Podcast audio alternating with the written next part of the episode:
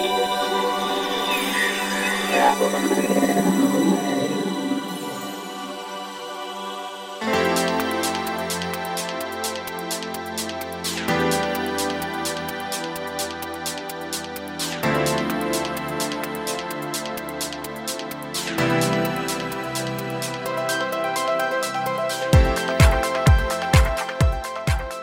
んにちはゆきです。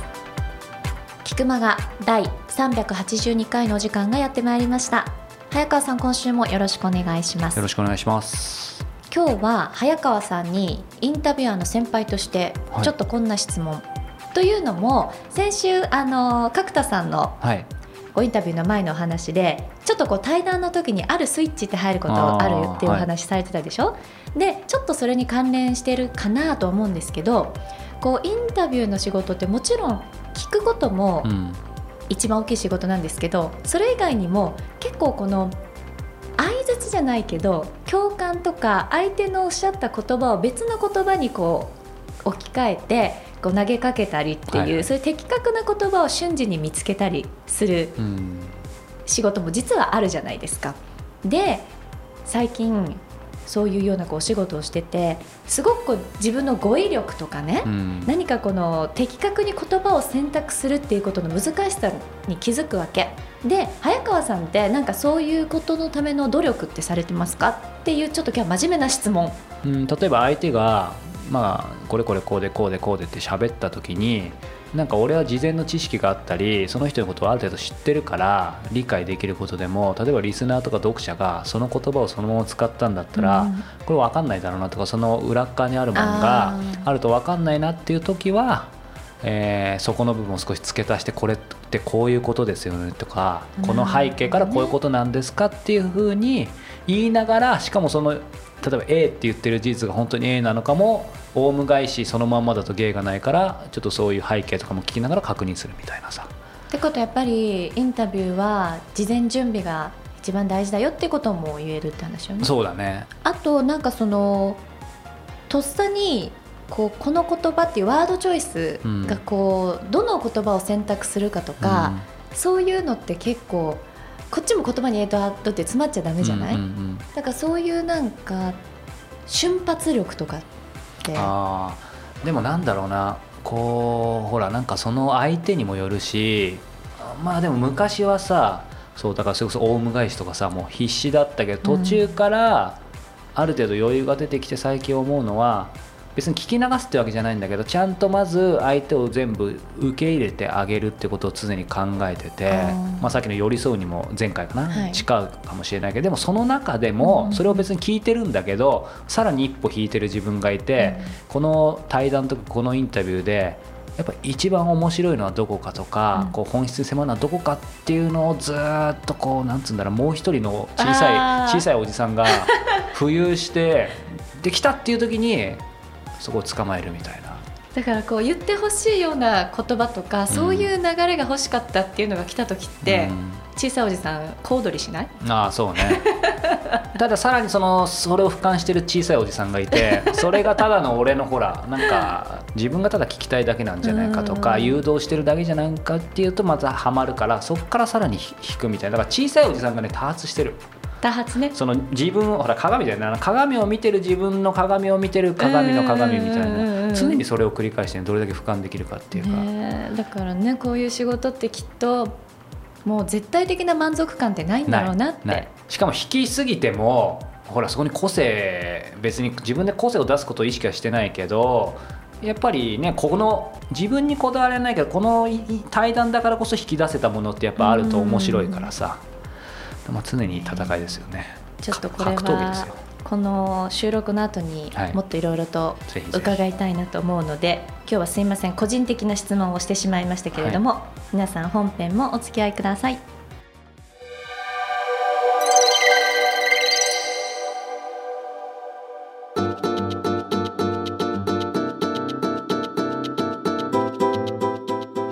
続いては今月の菊間がインタビューです。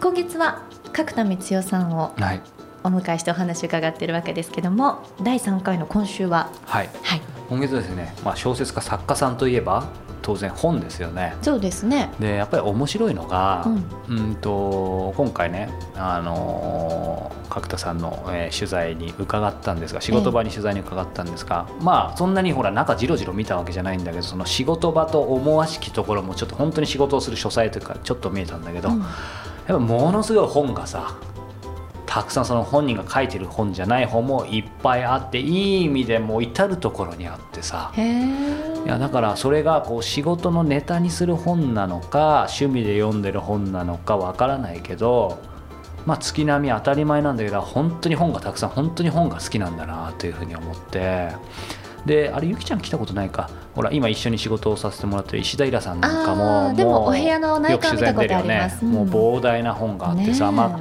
なんかねいや素敵だなと思ってつまりよくほら好きを仕事にするとさなんかそれってまあまあ2つ見方あるよね。すごい幸せなこととも言うしなんか好きなことは仕事にしちゃうとみたいなさ考え方あるんだけど俺はそういう人たちを目の当たりに見てきてああやっぱりいいなっていうふうに、ううんん、思って多分きっと大変なこともあるし、うん。好きなことだからほらなんかゆきちゃんも分かるかもしれない。妥協できなかったりとかさ、いろいろもうもう本だと本まみれになってうん。それがある意味辛い時もあるかもしれないけどでもなんか作家さん本がたくさん本当に本が好きっていうのをなんかこう作家さんのこう書斎を訪れるたびに感じれるっていうのはなんかなんかいいなっていう、うん。うん。まあ、そんなことを感じました。さあそれでは角田光代さんのインタビュー第3回お楽しみくださいご自身の中でその売れるっていう感覚感覚というか普段作品を書くとき、まあ、やるからには売れない方がいいと思ってるってことはないと思うんですけどうん。その辺って売る売れるっていう感覚って何か持ってますか？か書くときに。あ持ってないですね。書く時はまず持ってないですね、うんうん。でえっとだからねたくさん売れますようにとは思わないですよね、うんうんうん。たくさん売れますようにとは思わないっていうのはもうちょっと言うとそそれはなぜそう思うんですか？えっと大体もうやってきて、うん。自分の本がどれくらい売れるかっていうのを知ってるんですよね、うんうんであんまりそれ以上売れちゃうと、うん。あの変なことになるのでなんかうまく言えないんですけど、うん。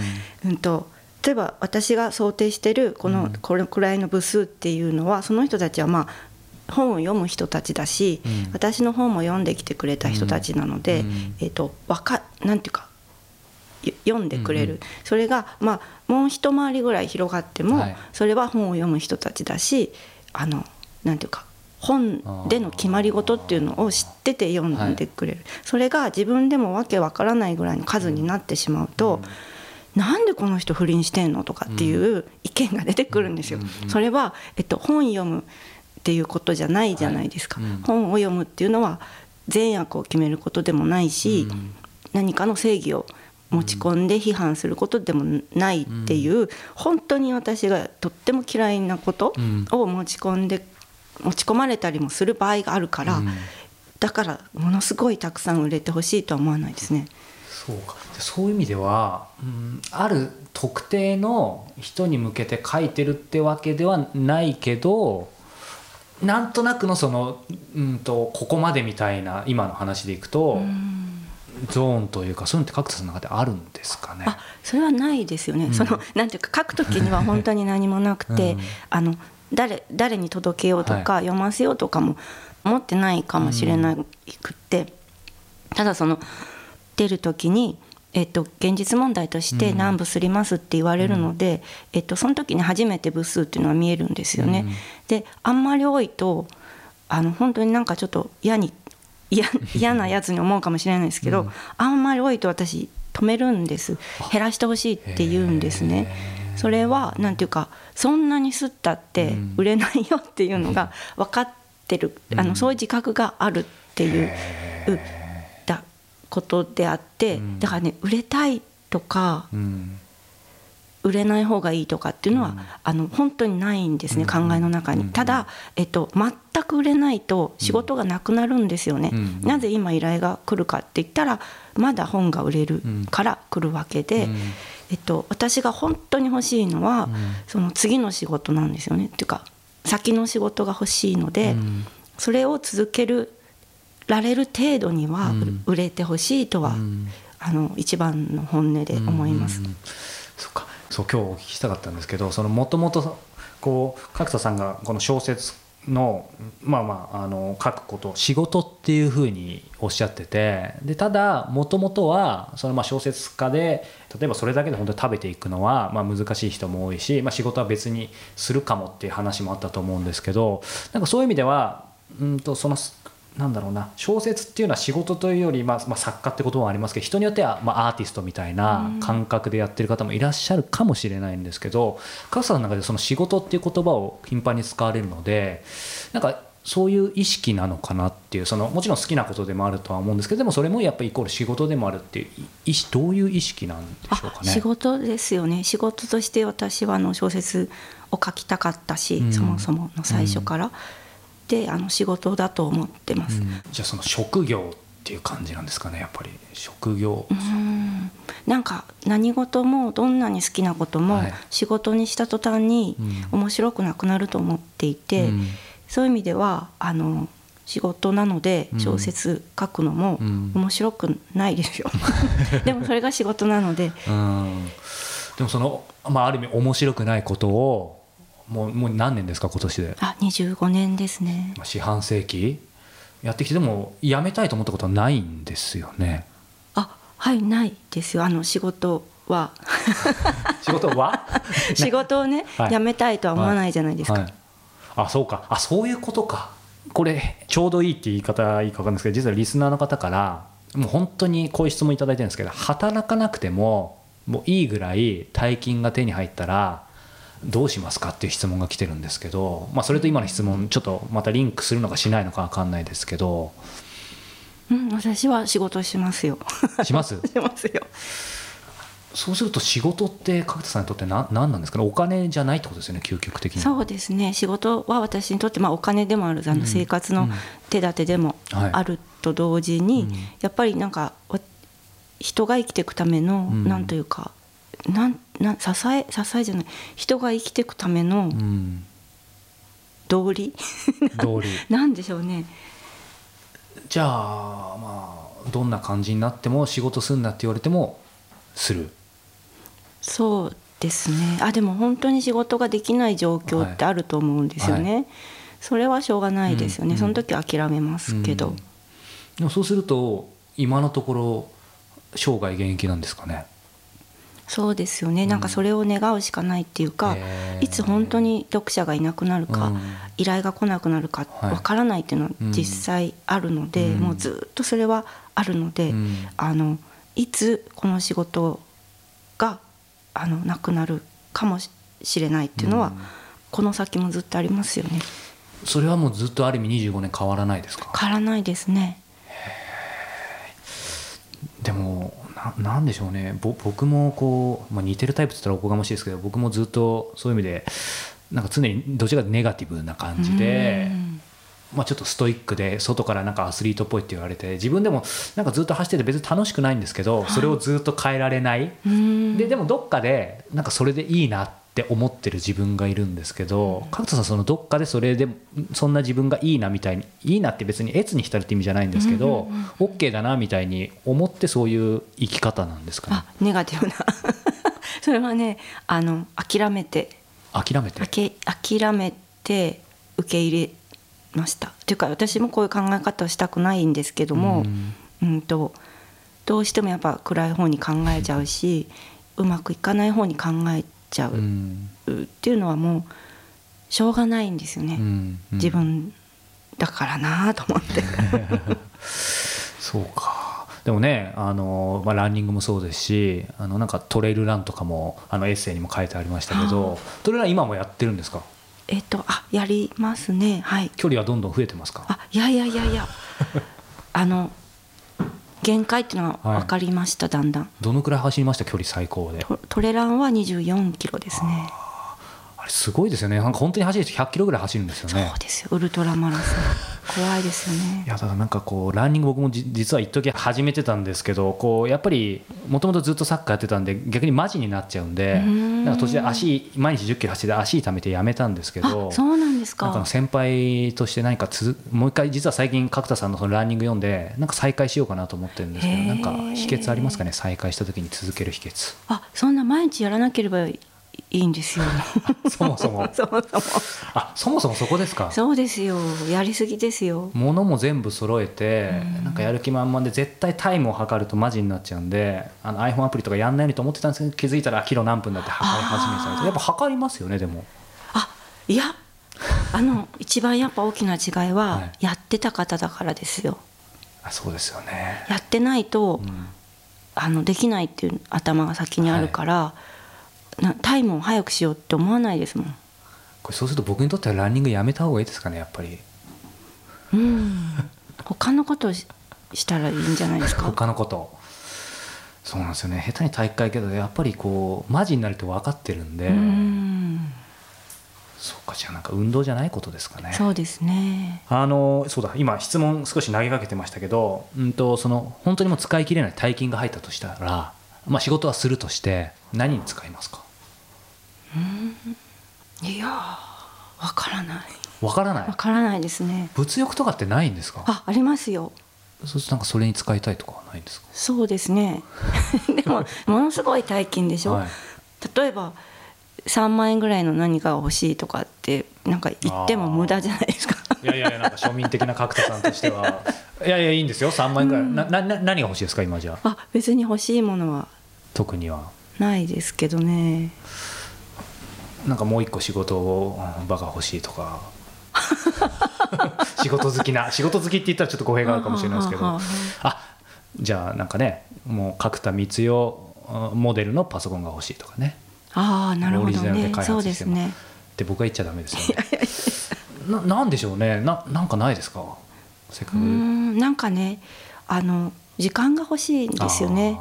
そのなんか使い切れないお金よりも時間の方がうん。もっと欲しい、もっと欲しい、はい。その時間があったら何したいです旅か行ですね。あやっぱり旅行ですか、はい。ちなみに今本当のまとまった時間取れたらどこ行きたいですか？あえっ、とたくさん行きたいところはい。はありますね、クロアチアとか、うんうん。クロアチア行かれたことは？ないんです。めちゃめちゃ美しい街街というかね国って言いますよね。ん。そうか。クロアチア他には？他にはあのその辺のクロアチアのあ周りのあはいはい。国とか。はいはい。旧旧ユーゴのあはいはい。たりとか、はい。はいそっか。あなんか聞きたかったんですけど今はもうあれですか？その取材旅行以外でそういうプライベートでって行く機会って減ってますか、いやあの短期間が短くなりましたけど、はい。行ってはいます、うん。最近差し支えなければどこに行きました？最近行ったのはえっ、とあ今年の頭にカンボジアに、あカンボジア。カンボジア過去には行ってるんですか、あ初めて行きました。なんか結構行ってるアジアはね行ってるイメージあるんですけどそれはプライベート、はいはい。どのくらいの期間行かれたんですか？それはもう56日ぐらい短い。そうなんですか、はい。その時は本当にもう仕事のことで全く考えないんですか？考えないですね。空っぽにできる？はいはいはい。なんかもう一切携帯を切るとかあのメールは見ないとかそういうわけでもない、あメールは見ちゃいますよね。あ見ちゃう。はい。やっぱ下級なことがあるとはいはい。対応しなきゃいけないので。でもそうすると空っぽにはならない？ああそうですね。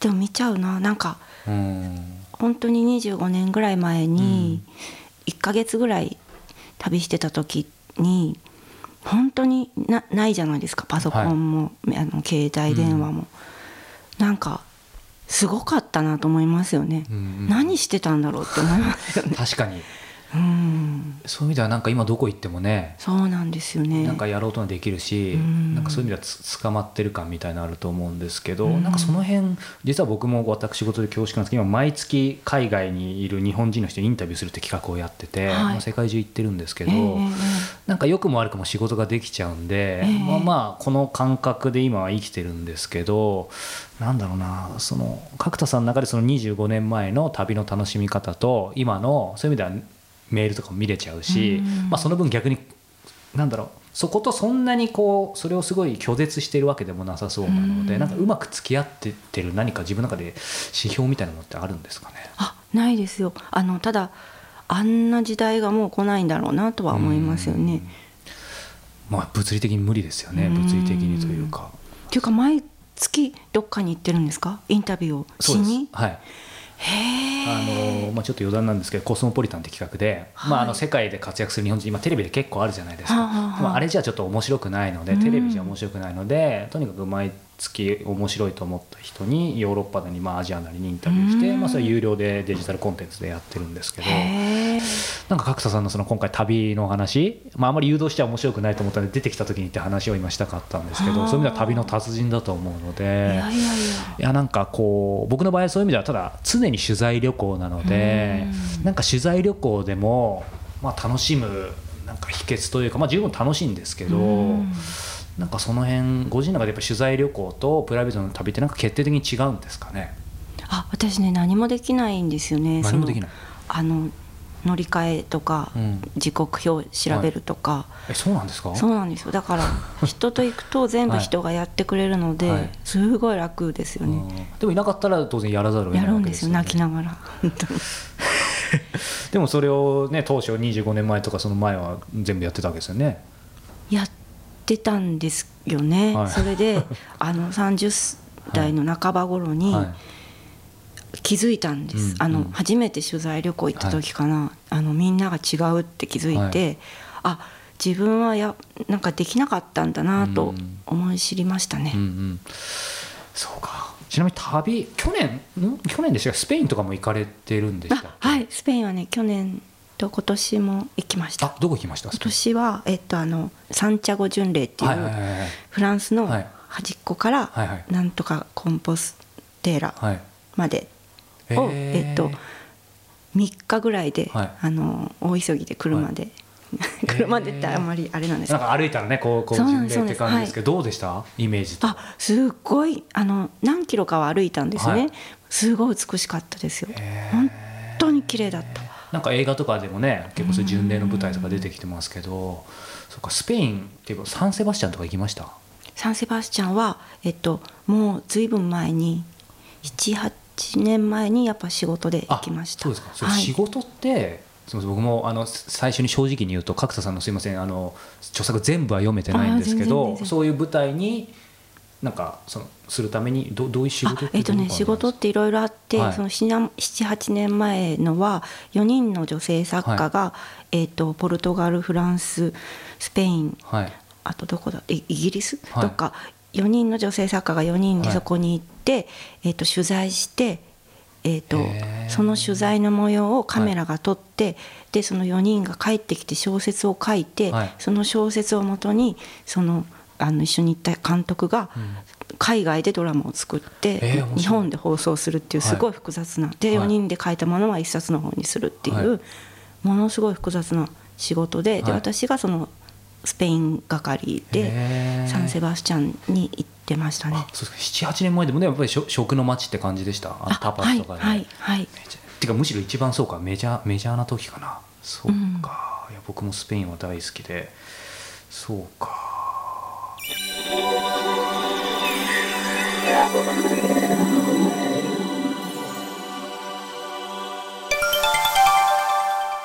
良いこと良いもの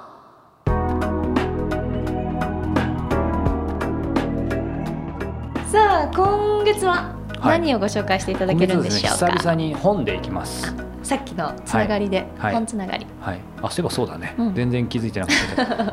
エッセンシャル思考。はい。あのーこれ実はですね多分大ベストセラーで、はい。まあ、俺もほらなんかビジネス書とか正直あんまり読まないから最近は。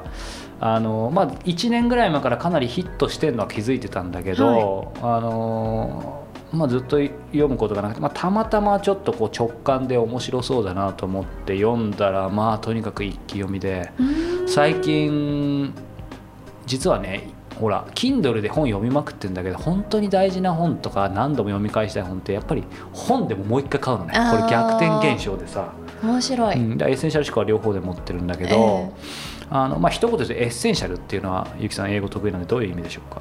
エッセンシャル？なんだろう？何？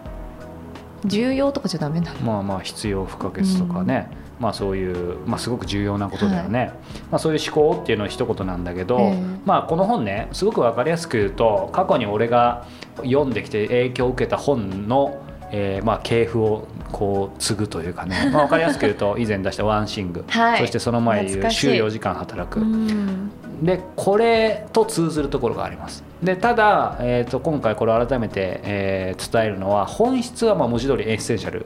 本質的なところは一緒なんだけど、えーとね、よりね実践しやすい。ほらあの先々週先週紹介したあの 中井先生のオーディオブックじゃないんだけど、ええ落とし込みやすい。うん。で例えばさあの俺は大好きなので週4時間働くの時はいろんなところで進めてもこれはアメリカだからできるんだよとかやっぱりちょっとこう かなり賛否両論だったんだけど、ええ。でワンシングもすごくいいんだけどちょっと角度がまた違っててさ、ただまあ一言で言うと、えーこのエッセンシャル思考の中にこんな言葉が引用されています、この言葉自体もある本からの引用のようなんだけど教えてください。あなたは何をするのですがその激しくかけがえのない一度きりの人生でということでですね。まあ、究極的には全ての行動をこういう思考で捉えたら全然やってくることが違いますよっていうことでこれだけを言うとさ正しいんだけどちょっと疲れちゃうと思うんだけどすごく、えーとね、俺は今回この本の中で、まあ、いろんないいこと書いてあるんだけどやっぱりさエッセンシャル思考ってことはほら不要なものは捨てなさいとかうん。いろんな選択とかあるんだけどすごく分かりやすい図があって、えーある丸が2つ並んでます。はい。で一つの丸左側の丸皆さん想像してほしいんですけどそこの丸からは矢印が、えーあらゆる方向に出てます。うんはい。でただし全部短い矢印、短い。うん、で右の丸。そっちの丸は矢印がたった1個はい。出てんのね、はい。ただその矢印がめちゃくちゃ長いの。はい。これどういうことかっていうとエネルギーなんだよね。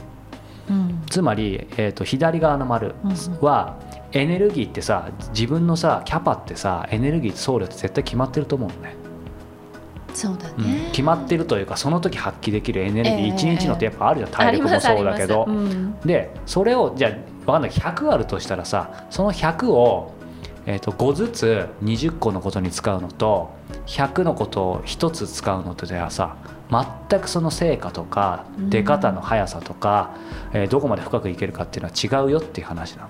でこれはもちろん例えだからね、えー絶対とは言わないんだけどただ俺はそれがすごい刺さってやっぱり全部いろんなこと好きだしさ、うん。あれもこれもやってるけどまあ本当に全部できるのかとかそれをコツコツやっていくってことはもちろんありだと思うんだけど、まあ、その辺をすごく考えさせられて、まあ、そういう意味ではねそのそれに近いんだけどエッセンシャル思考の一つでトレードオフっていう言葉があってはい。全てを手に入れることはできないと。で何かを選ぶことは何かを捨てること。例えばさ分かんないけどゆきちゃんがさうんじゃあ今ほら自分の番組もやってるじゃん。でそれを選ぶっていうことはもちろんそれでいいこともあるけど逆にその時間何かができなくなるってこともあるし単純にそこの場でインタビューをして終わりってことじゃなくてそれを編集したり、えーそれを配信したり。別にそれがいい悪いじゃないんだよ、ええうん。ただそういう当たり前のことをこうみんな忘れてるというか俺は忘れちゃうよね。つまりなんか結構エネルギーある人に限って気をつけた方がいいってこと。あれもこれもできるとか思うんだけどあだから全部できるではなくて何でもできるけど全部はやらない。ー逆にほらいろんなことやってないと不安になっちゃったりもするじゃないですか。なので、まあ、やっぱりこの本にも書いてあったんだけど、まあ、まさしくワンシングなんでね。もしもたった一つのことしかできないとしたら自分は今何をやるのか。でもそれをでも私もちょうど今そういうことを考えなきゃいけないなって時期だったからって、うん。こんなとこですごい人生相談しちゃってもあれなんですけどでもだから一つじゃあ何を選ぼうかっていうことをまず悩みますよね、うんうんうん。そうなの、うん。でそれは大いに悩めばいいあそうなんだ。だから俺はこの2週間ぐらいずっとそれだよ。もうずっとこもってこもって考えて考えて考えて考えて。そうか。じゃあ結構大きく影響を最近受けた一冊なんですね。かなり自分とこう自分の会社に影響を受けてますねはいでそれも今までほらでも分かってることじゃんそうなんですよ、本当は。分かってるけどやっぱ思い切れないとかその具体的にどうしたらいいか分かんない。あとそそのやっぱりトレードオフっていうさっきの概念がさ分かってたけど、うん。すごく斬新で面白かったのはそのトレードオフつまり何かを得るために何かを捨てなきゃいけないトレードだよね。に目を背けても絶対逃れることはできないよってその決定的な事実。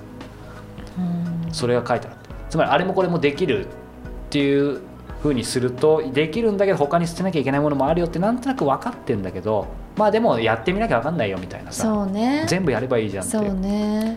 でそれはそういう考えもあるから否定はしないけどまあねいろんなことを振り返ったりすると結構面白いよ。例えばあと捨てるための基準とかこうほら今は始めちゃったけどやめやめたいけどやめられないこととかあるじゃん。でもそういうのってさすごいそれに伴う痛みとかいろんなことあるかもしれないけどじゃあ今あの時に戻ったりそこまでかけてきたお金時間がゼロベースだったらそれやるかってことだよね。うん。で極論なんだけどただそれで全部考えてきなさいって話。うん。まあそうすると、まあ、それを直ちに全部リセットするかどうかは別としてえーやっぱり全く違うよねっていう。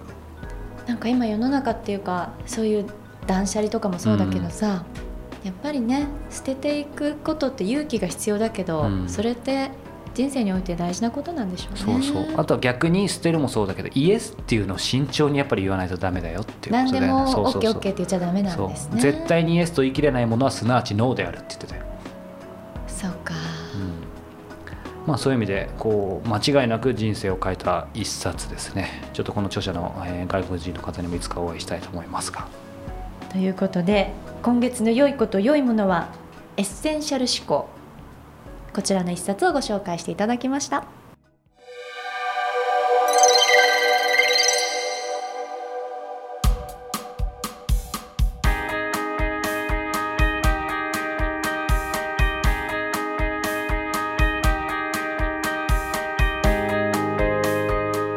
それではエンディングのお時間です。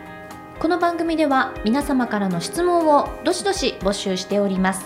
キクマがトップページに入っていただきまして質問フォームのバナーからお寄せください。